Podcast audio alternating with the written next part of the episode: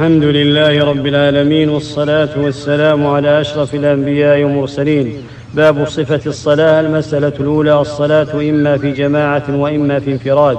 فإذا كان في جماعة فأحسن ما يكون أن يتوضأ الإنسان في بيته. قال صلى الله عليه وسلم إذا توضأ فأحسن الوضوء لم يخطو خطوة إلا رفعت له بها درجة الحديث.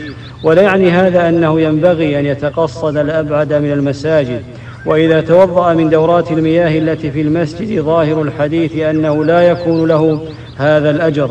نعم لو كان بيته بعيدا ولم يتهيأ له الوضوء منه فيرجى أن ينال هذا الأجر. المسألة الثانية السنة لم ترد محددة لموضع القيام فإذا كانت السنة غير محددة للقيام كان القيام عند أول الإقامة أو في أثنائها أو عند انتهائها. كل ذلك جائز.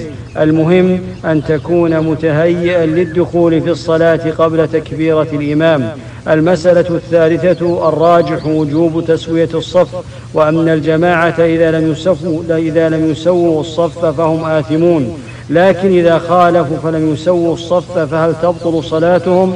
فيه احتمال. قد يقال إن قد يقال إنها تبطل لأنهم تركوا الواجب ولكن احتمال عدم البطلان مع الإثم أقوى لأن التسوية واجبة للصلاة لا واجبة فيها. المسألة الرابعة تسوية الصف تكون بالتساوي بحيث لا يتقدم أحد على أحد والمعتبر المناكب في أعلى البدن والأكعب في أسفل البدن. المسألة الخامسة إذا وقف إمام ومأموم فإنه يكون محاذيا للمأموم. ولا يتقدم عليه خلافا لمن قال من أهل العلم أنه ينبغي تقدم الإمام على المأموم يسيرا ليتميز فيقال فيقال إن هذا خلاف ظاهر النص. فابن عباس رضي الله عنهما أخذ النبي صلى الله عليه وسلم برأسه من ورائه وجعله عن يمينه ولم ينقل أنه أخره قليلا. المسألة السادسة التراص في الصف من كماله. وكان النبي صلى الله عليه وسلم يأمر بذلك وندب أمته أن يصفوا كما تصف الملائكة الملائكة عند ربها. يتراصون والمراد بالتراص ألا يدعوا فرجا للشياطين وليس المراد بالتراص التزاحم.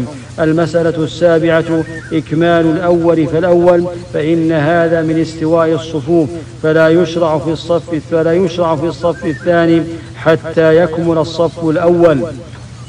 المسألة الثامنة ومن تسوية الصفوف التقارب فيما بينها وفيما بينها وبين الإمام لأنهم جماعة ولا اجتماع كامل مع التباعد فكلما قربت الصفوف بعضها إلى بعض وقربت إلى الإمام كان أفضل وأجمل. المسألة التاسعة ومن تسوية الصفوف وكمالها أن يدنو الإنسان من الإمام لقول النبي صلى الله عليه وسلم ليلني منكم أولو الأحلام والنهى. رواه مسلم. المسألة العاشرة من تسوية الصفوف تفضيل يمين الصف على شماله يعني أن أيمن الصف أفضل.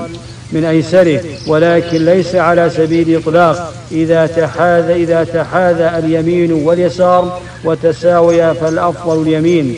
المسألة الحادية عشرة ومن تسوية الصفوف أن تفرد النساء وحدهن بمعنى أن يكون النساء خلف الرجال لقول النبي صلى الله عليه وسلم.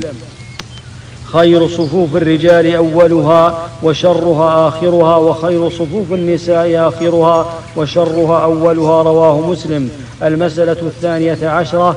قال بعض العلماء إن من تسوية الصفوف وكمالها أن يكون الرجال البالغون هم الذين يلون الإمام وأن يكون الصبيان في الخلف واستدلوا بقول الرسول عليه الصلاة والسلام ليلني منكم أولو الأحلام والنهى.